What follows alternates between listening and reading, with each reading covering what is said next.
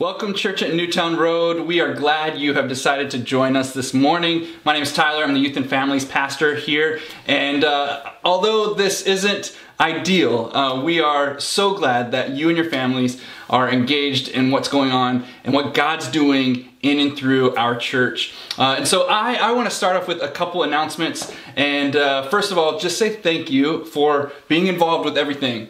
But second of all, uh, it, in the comment section of this video, there is a communication card. And so whether you are a first time guest and we've never met you before and somehow you found this video by accident, or whether you are a family that's been here for years and years, we would love for you to check in through that communication card and let us know that you are present. And we would really, really appreciate that. And then a couple other quick things before we kind of jump into Pastor Matt and his sermon is uh, there's to be a Newtown Kids Cinco de Mayo game night, May 5th, 6 o'clock to 7 o'clock. And if you are interested and you're between the ages of preschool and fifth grade, or do you have a kid in those ages, get in touch with Heather. That's heather at newtownroad.org, and she will get you the information you need to jump on and play and participate uh, and have a good, fun game night on Zoom on May 5th. Uh, and then if you are a family and are participating, or an individual and participating in our family challenge this weekend, make sure you upload your pictures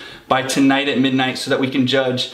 Uh, and then follow us on our family devotions on Wednesday night to see who wins those competitions. Congratulations to the Hughes family that won last week. It was pretty amazing. Uh, and then I just want to like say a sincere thank you uh, for continuing the the faithfulness of giving your tithes and your offerings to our church. Um, God is doing an amazing thing, and through the faithful giving of our church, we are uh, doing really really well. And so I just want to say thank you, but also a reminder that if you want to give, uh, you can. There's going to be a link in this, or you can go to Church Center app um, or our website and give directly online uh, to the church and what God's doing.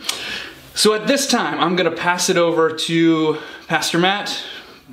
But I've never really introduced him before, so um, I don't know how to. Here, come, come on. Thank you. Thank you. You're welcome. Thanks, Tyler. Good morning, Newtown Road. It's so good to see you guys. Welcome to uh, Sunday Service Quarantine Edition, episode 5423. I'm so thankful for technology that we're able to be able to connect like this, um, and for the good people who help us make that work. Uh, but I miss you guys. We miss you guys. That's not just me, that's our elders, our staff. We miss being able to gather together, to sing, to worship, to study the word together. We miss being able to fellowship together. This is a this is a challenge, but thankfully we're getting through it and God is doing some great things in and through our church. So let's commit to praying together for this season to be lifted soon. Uh, but even in the face of a pandemic and a statewide pause, God has been faithful to our church. And it hasn't been ideal, but this has been a great growing and stretching experience for our congregation. And I've heard some really good reports this week that I wanted to share with you. We've heard of answered prayers for healing as people are getting out of the hospital and growing and getting stronger. We've heard about the ways that you're reaching out to your neighbors and your loved ones the ways you're caring for members of your life group. Keep that up, guys. That's how the world knows that we are his disciples, by the way we love one another. And you guys are doing a great job with that. But I wanted to share something specific about the, the offering piece. You know, the 20 fund that we've been uh, encouraging people to give to, $20 additional each month, um, so that we can give $20,000 away into the community. Um, just this week, we've had a couple great developments there. So far, to date, we have close to $11,000 that have come in in that fund. And in this past week, we sent a $500 gift to the Capital City Rescue Mission in Albany, which is part of a matching donation that turns into $1,000. So from our 20 fund, we're able to help them care for those in need in Albany. We also sent a $500 check from our 20 fund to the Schuyler Ridge Nursing Home in order to be a blessing to their staff who are on the front lines of this crisis. Um, we're hoping to, that we can continue that relationship that we've enjoyed with Schuyler Ridge for many years and just be a great, good, uh, a great blessing and a good neighbor to them in this time. Um, also, from our mission surplus fund, many of you saw the video I, I recorded with Greg Lyons, our missionary to the Philippines. Uh, it was posted on my Facebook page and then also on the Newtown Road Friends and Family family group. Uh, I was able to, t- to do a quick Zoom call with him, and we were able to talk about um, the fact that our church gave $1,000 to his ministry in order to help with a number of smaller congregations that he works with, tide them over until they can get up and running again. And uh, if you're interested in being uh, blessed by what God is doing in the Philippines, take a listen to that video and, and hear what's going on there. So, so guys, bottom line, there's a lot of really great things happening in and through our ministry. What the enemy intended for evil to discourage us and to divide us, God is using for good and is actually strengthening our congregation in the midst of a pandemic. What an amazing time it is to be part of the Church of Jesus here in the Capital District and around the world. And I'm incredibly proud of you guys. I miss you guys. Keep up the good work. Keep fighting. We're going to get through this hopefully sooner than later. This morning, we're back in our, our study in the Gospel of Mark, and we're going to be in Mark chapter 7 today. So if you want to grab your Bible and go to Mark chapter 7, so we're going to start in verse 24 and read to verse 30. Here's what, here's what Mark tells us in, in Mark chapter 7, verse 24 through 30. And from there he arose and went away to the region of Tyre and Sidon. And he entered a house and did not want anyone to know, yet he could not be hidden. But immediately a woman whose little daughter had an unclean spirit heard of him and came and fell down at his feet. Now the woman was a Gentile, a Syrophoenician by birth, and she begged him to cast the demon out of her daughter. And he said to her, Let the children be fed first, for it is not right to take the children's bread and to throw it to the dogs. But she answered him, Yes, Lord, yet even the dogs under the table eat the children's crumbs. And he said to her, For this statement you may go your way, the demon has left your daughter. And she went home and found the child lying in bed and the demon gone. Let's have a, a quick word of prayer before we begin this morning. Father, we thank you for the great work you're doing in and through our church family. God, thank you that you have not forgotten about us nor left us alone, even through a pandemic. Thank you for the safety and protection you've provided for our congregation, for the answers to prayer, for the hope that we have in Christ. Thank you for the way you're using us to reach our neighbors and our loved ones with the message of hope and the gospel. We pray for your wisdom this morning that you would open our eyes and our minds, that we'd be able to see and understand all that you would have for us. And I pray that the Word of God would, would drive deep into our hearts to change us and transform us from the inside out conforming us more and more into the image of your Son. It's in Jesus' name we pray. Amen. As we pick up today in our study of Mark's Gospel, we are reminded yet again that this passage is actually part of a larger chapter, and this small story is part of a bigger story, and that works together with the entire Gospel of Mark to show us and explain to us, reveal to us clearly some pictures about who Jesus is and what God is like and what his mission is. Last week, we saw that Jesus' words concerning the traditions of men and dietary laws were a little bit inflammatory, that the religious crowd was thinking backwards about these things. It's not external things that come into us and pollute us making us unclean. Instead, it's the internal things, the sin and rebellion in our hearts, that work their way out of us that show our uncleanness before God. And we said last week religious activities aren't the answer. Religion isn't the answer. Jesus changes hearts. Not the works and moral activities that I perform, but the work of God through Christ's gospel in my heart. That's what changes it. And so last week, in essence, Jesus declares all foods clean. Today, we're continuing right along, and Jesus and his disciples make an interesting decision to travel again. It says they move on to the region of Tyre and Sidon. Now, Tyre and Sidon is the location of this next miracle of Jesus, but something that might be might get lost on us because we're so far removed from the situation is the Jewish perspective on this region itself. They, the Jews, considered this area to be notoriously unclean. R.C. Sproul's commentary on Mark was most helpful for me. Sproul even notes that this is the only record of our Lord's public ministry that he is seen leaving the ancient borders of Israel and going into a pagan land. So where where is this place? Tyre was 20 miles northwest of Capernaum where Jesus was ministering. Sidon was located north of Tyre. Both of them were coastal towns on the Mediterranean Sea. Jezebel, the Old Testament queen, had come from that region. And during this period of history, it had fallen under the, the occupation and control of Rome as well. Mark isn't really clear to us as to why Jesus decided to take this detour. Some have suggested he was looking for a retreat after the showdown with the religious leaders. But as is often the case, Jesus cannot be hidden. Even though he enters a house in an attempt to hide himself from the community to remain unnoticed, he was still found out. And we have this interesting miracle to show for it. The first thing I want to look at this morning is a desperate woman in verse 25 and 26. I've just titled this, this portion, The Desperate Woman. She, there's a woman who comes to Jesus who finds him in this house and she, she falls down at his feet and lets him know that she has a very serious problem. She has a little daughter with an unclean spirit.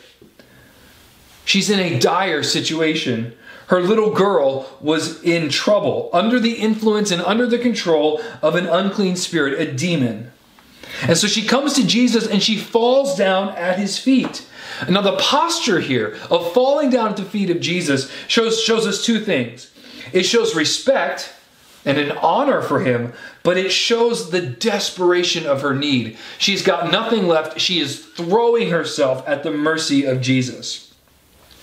And then Mark in verse 26 gives us a little more detail concerning this woman. He actually calls her a, a Gentile, a Syrophoenician by birth. The NIV would call her a Greek, although she wasn't from Greece, but a Greek in the broader sense that she was indeed a Gentile. She was not part of the family of God's people. Matthew 15, which is where you find Matthew's correlative story for this, uh, this passage. Matthew 15, 22 calls her a woman of Canaan, which is fascinating, isn't it? In that sense, her roots date back some 3,000 years, and it was a long history of opposition to the people of God. So she's an outsider. She's not a Jew. And I don't want to miss this here. Mark is consistently trying to show his readers and us today that all is not as it appears when it comes to the people that Jesus encounters.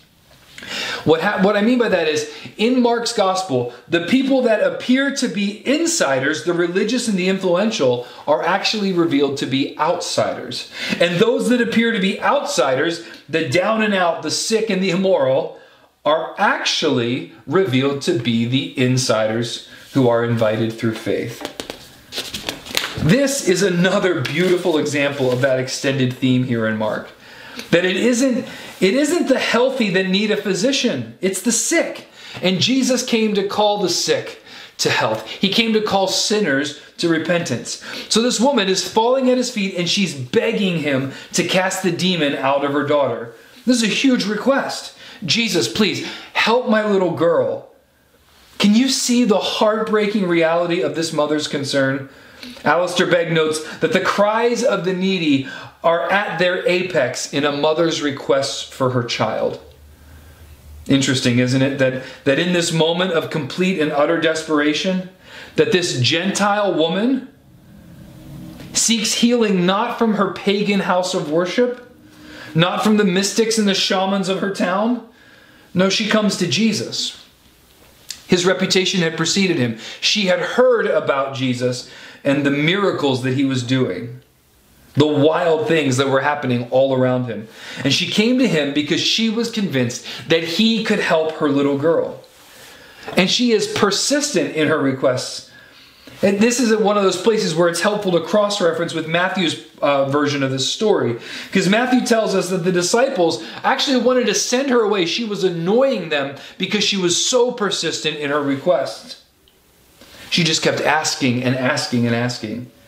She is exactly like the widow in Luke 18 who dealt with the unjust judge, persistently asking until he gave her the relief she was seeking. The bottom line here for this, this first portion is that this woman is desperate. She has no hope anywhere else. She's come to Jesus because she has heard that he has the power to change people. And the second thing I want to look at today is a very confusing exchange. Jesus, addressing the woman in verse 27, says one of the weirdest things that he's ever said. He says to her, Let the children be fed first For it is not right to take the children's bread and throw it to the dogs. Well, what in the world does that mean? Now, Jesus is known for saying some interesting things sometimes. Anyone other than me read this passage before and just wonder what's really going on? Other than me, has anyone read it, scratched your head, and just pushed through hoping that you'd figure it out later? What does that mean? She says, Jesus, would you heal my little girl? He says, No, we have to feed the children first. I can't give the food to dogs. You can't take the kids' foods and toss it to the dogs. Was he saying that this lady is a child or was this lady a dog? I'm gonna, I'm gonna try to make a stab at this today and hope it comes out all right. Okay, so here's some things we need to keep in mind as we're trying to figure this passage out. Jesus' statements here are related to these previous passages. He's tangling with religious people. Those people were so committed to the traditions of men that they wouldn't touch something or somebody that might make them unclean before God. And those religious formalists, those religious people knew that the one person you shouldn't touch would be a Gentile, someone who isn't part of the covenant family of God, and especially not a Gentile woman. The Pharisees wouldn't even teach the law to a Jewish woman, let alone a Gentile woman like this Syrophoenician. Jesus' response here isn't harsh or dismissive. The response is actually directly in line with the purpose of his ministry. You see, Jesus has come to reveal God's mercy in the gospel to the lost sheep of Israel. His ministry was primarily focused on his own people, the Jewish people, the covenant people of God.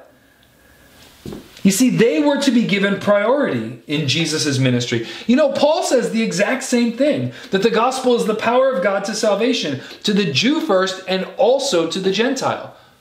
It comes first to the Jewish people. And Jesus is saying here that it would not be proper to take what is fitting for the Jewish people, namely the revelation of himself as the Messiah, it wouldn't be right for him to take what is designed and given to the Jews and give it instead to somebody else.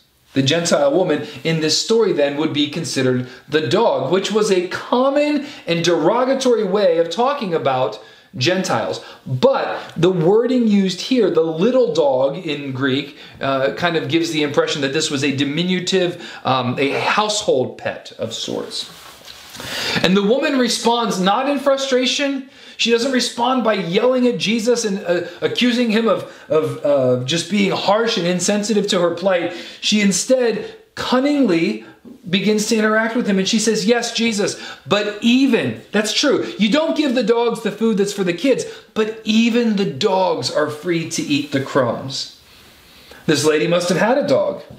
One thing you learn quickly when you have a dog is that you don't find near as much food laying on the kitchen floor anymore. While the dogs certainly would not, I mean, some of you people are dog people and you like put your dog at your table. That's not me. But while a dog certainly wouldn't have been given a seat at the table, they would have been free to eat whatever fell to the ground. They could eat the scraps. I, I once knew a guy um, a fictional friend of mine who swore that he would never get another dog ever, ever again as long as his children were at home. And then one day he was betrayed shamefully by his wife and children and was worn down by their constant requests for a new puppy. It was a despicable reality. It wasn't this family's finest moment. It wasn't this man's finest moment. And now he, he has a puppy in his home. And that dog is not allowed a seat at the table. The dog is not even allowed to be under the table during the meal. The dog is somewhere else in another room in a crate during the meal. The dog doesn't receive food from the family table because we don't want to train the dog to expect food from the family table. The dog doesn't eat with our family, but after the meal is over, the dog is free to roam around the kitchen and whatever she finds on the floor, she gobbles up. You see, this Gentile lady is asking for a miracle from Jesus. She's asking for a display of power from the Messiah that would, would reveal his identity as the king of the new kingdom. And he's hesitant to do that because the ministry for him is to be focused on the Jewish people. His apostles, after his death and his resurrection, they will carry the gospel to the Gentile world. But Jesus' primary ministry was to come to the covenant people of God. Her point, though, and this is such a wonderful way of addressing this. Her point look at her faith and her humility. She says, I'm not trying to steal a place at the table. I know that I don't have that family right to sit at the table. It doesn't belong to me. I'm not trying to sneak into a party without an invitation. She recognizes that in that way, she's not part of the people of God, fully aware of that situation, and yet she makes an appeal. Even the dogs that we keep as pets in our homes are free to eat the leftovers and the scraps that fall to the floor. Jesus, would there be any leftovers from your power that could heal my little girl? Jesus' ministry definitely was focused on the lost sheep of Israel. And this woman isn't part of that family, but she's in need. Will Jesus have compassion on her? Is this unclean outsider worthy of a miracle of Jesus? Is this unclean outsider worthy of a crumb from the table of her Jewish neighbors? Jesus says yes. And he offers and gives this amazing miracle. In verse 29, he says, For this statement, you may go your way. For, for the statement. what, Was it the was it the exact string of words that she put together? No, that's not it at all. It was the fact that her statement was a statement of faith. In fact, in Matthew's account of this story, Jesus actually remarks, "O woman, how great is your faith." Which is wild, right? Because just just in the passage recently, the Pharisees and religious people, the people who were the insiders, they didn't have faith in Jesus and they showed that they were outsiders. This lady, an outsider who has no right to claim insider privileges, demonstrates that she actually has faith in Christ. See, both the request to Jesus for help and her persistence in asking, asking, and, and, and then um, engaging with Jesus and negotiating with him all of that demonstrate the sincerity of her faith. She was convinced that Jesus could help her daughter and that he had the power to heal her. So Jesus says to her, Look, your statement has earned you the right. You go ahead on your way. When you get home, you'll find the demon has left your daughter. And when she got home, verse 30, the child was healed. The unclean spirit that had been tormenting her little girl was gone, and the little girl was in her bed in her right mind. So what? What does that mean for us? What does that mean to you and me today in the middle of a coronavirus pandemic? What, do, what can we draw from this passage today? There's a few things I think we could look at. The first is that I think there's a word to us here about the desperation and the brokenness of this lady and the idea of hope. This mother has nowhere to turn for help. All the wisdom of this world couldn't free her little girl. The medical practices and the powers of her world could not grant the relief for her daughter that she was seeking. She is at the end of her resources and she finds mercy in Jesus. Now, I, I want to tie that to you and I today in our lives because God, in His infinite wisdom and mercy, actually leads us along the same paths. He leads us right to the very end of our understanding, to the end of our wisdom, to the end of our resources. He leads us headlong into our emptiness, our brokenness, and our need. And then He comes there, right in the middle of our mess, and He comes to us and reveals Himself as our Savior and our hope. It is good to keep that in mind today for you and I. During seasons of suffering, seasons of lockdown, that in our weaknesses and in our emptiness, we are made to know the strength and the fullness of Christ. Did you hear that? In our weakness and in our emptiness, we are made to know the strength and the fullness of Christ. God leads us to the end of ourselves so that He can reveal Himself to us. The second thing I, I think we, we need to realize today is that there's a word to us here about the persistence of this mother's prayers, the persistence of her request. Matthew tells us at first that Jesus chose not to answer her, that she continued to make the request of him again and again until she heard from him the answer she wanted to hear. Even if his first response wasn't favorable, favorable, she she then in faith persisted, believing that he had the power to do what she needed done. There's a reminder to us to endure in our prayers, to be persistent in our prayers, to be faithful in our prayers. Okay, so what does that mean for you? If you're praying for a loved one to come to faith in Jesus, don't give up on your prayers. Remember our story last week with Chad McCormick and his dad Dave, who prayed for him for many years as he was wandering from the Lord? Don't give up. Don't give up on your prodigal neighbor or friend or child. Don't give up on the loved one who is struggling. Don't give up on the, the loved one who's battling illness and disease. Don't give up on the loved one who is struggling with addiction and the pain that comes from that. You continue to call on the Lord. Continue to have faith that God can heal and deliver and forgive and provide. Continue to call on Him knowing that He has the power to do it. Don't give up. Don't give up. Be persistent in this. There's a word to us there about that persistent. But the biggest thing, number three, the biggest thing that Mark is pointing out here should be a huge encouragement to us, as it was to the Gentile readers of the gospel, dating all the way back to the first century. And that big point is this that hope is available even for the outsiders. This woman, like we said, was not a part of the nation of Israel. She was not one of God's chosen people. She was not a covenant member of the community. She was an outsider from the land of Canaan, a region known for its rebellion and its antagonism against God. And she was a woman. She had all of all the cards were stacked against her in that day. And even though all those things stood as barriers between her and her miracle of mercy, she was not turned away from Jesus because she came to him in faith.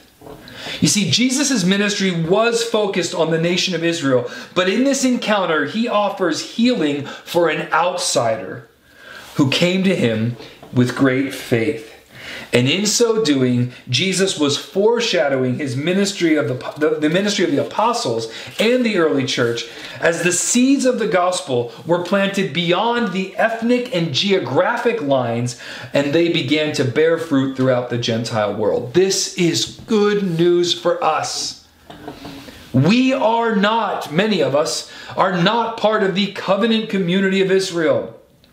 We are cut off from God in that sense. We are Gentiles who are separated from the covenants and the promises, like the Apostle Paul tells us. We are outsiders looking in. And our situation, as we discussed last week, is much like this woman's. We are helpless and unable to effect change that we desire. And into our emptiness and into our brokenness comes the light of the gospel. And we can find hope in Christ not through our family history, not through our ethnic heritage, not through our wealth and our privilege. We come and we can find hope in Christ through nothing other than faith. You see, the hope that we're looking for in Jesus doesn't come because we possess anything that this world would look at to call us insiders. We come to faith in Christ precisely because we realize we're outsiders in desperate need of help, just like this lady. Our only hope is found in Christ alone through faith alone. This woman, an outsider, finds mercy in Christ through her faith. And Jesus, in this way, continues the last couple of weeks' themes that there are no foods that are off limits, and now there are no people that are off limits from the mercy of God. All that's required of them is faith. Jesus, Jesus is turning the entire religious system right upside down. Let's pray. Father, we thank you for the mercy of God that it doesn't come through wealth or privilege that it doesn't come through, through ethnic heritage or family history. God, we thank you that the mercy of God and the righteousness of God aren't even the result of our obedience, but they come apart from the law, apart from those history. They, they come to us through faith. And we thank you for the example of this Syrophoenician woman today, that in her emptiness and brokenness, God, you filled her up and you cleaned her and healed her. God, I pray That, that that message would sink deep into our hearts. That if there are those watching at home who have never trusted you, that I pray, God, today you would lead them to the emptiness of their own efforts and resources, and that you would show them the beauty of the gospel. And for those of us who have turned to you in faith, who have trusted you and are walking with you, I pray that you would stir again our hearts to love and to good deeds out of these gospel themes. That we who once were separated from God because of our sin and our rebellion, have been brought near through the blood of Jesus. And God, I pray that that nearness would cause our hearts to leap with joy again, that in your mercy you looked on us with favor and grace. Lord, I pray for our church family through this pandemic that you would strengthen us and grow us. Continue to provide for our needs in ways that only you can. Continue to show us new ways to engage our community with the power of the gospel. Continue to show us needs that we can meet so that we can earn an opportunity to share the hope we have in Christ. Lord, we look forward to the day when these restrictions are lifted, when this virus is a thing of the past, and when we can all meet together. And until then, God, I pray that you would strengthen us to rejoice in hope, to be patient and faithful in our tribulations, to be constant in prayer, to be looking to you uh, for strength and hope.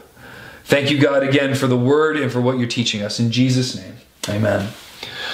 Well, thank you, Newtown Road, for joining in with us again this Sunday morning. I look forward to seeing you again as soon as we can. Uh, until then, make sure you follow along with us in our Newtown 20 reading plan. Make sure you're active and engaged here on social media as we're working hard to keep you connected with what's going on. Make sure you stay connected in your life groups, ministering to one another and, and loving each other and connecting with each other. Um, even though we are separated because of a pandemic, we are still united in Christ. And although the, the gathered assembly is being affected, the Word of God is not bound, the Spirit of God is not bound, and the people of God are not bound. We have a job to do, we've been given marching orders, and we've been given the strength to accomplish it. I'm proud of you, Newtown Road. Keep up the good work. I can't wait to see you guys again. Love you guys.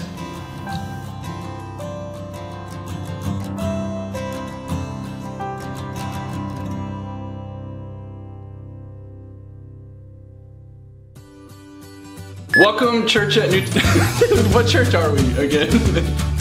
uh, if you are interested in giving, um, or uh, just need to give, like, or want to give, you have to cut that. So Could I get a, a cut or a clap or something? Yeah, amen.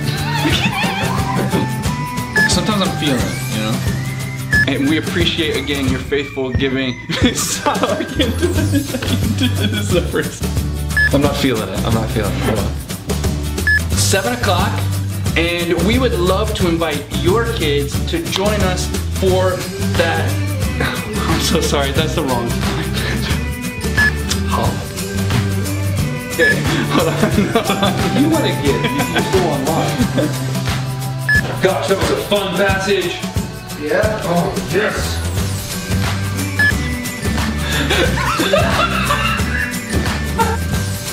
Okay, I may need you guys to get out. Yeah, let's do it, man. Let's just do it. I could be like Pastor Matt. That's it.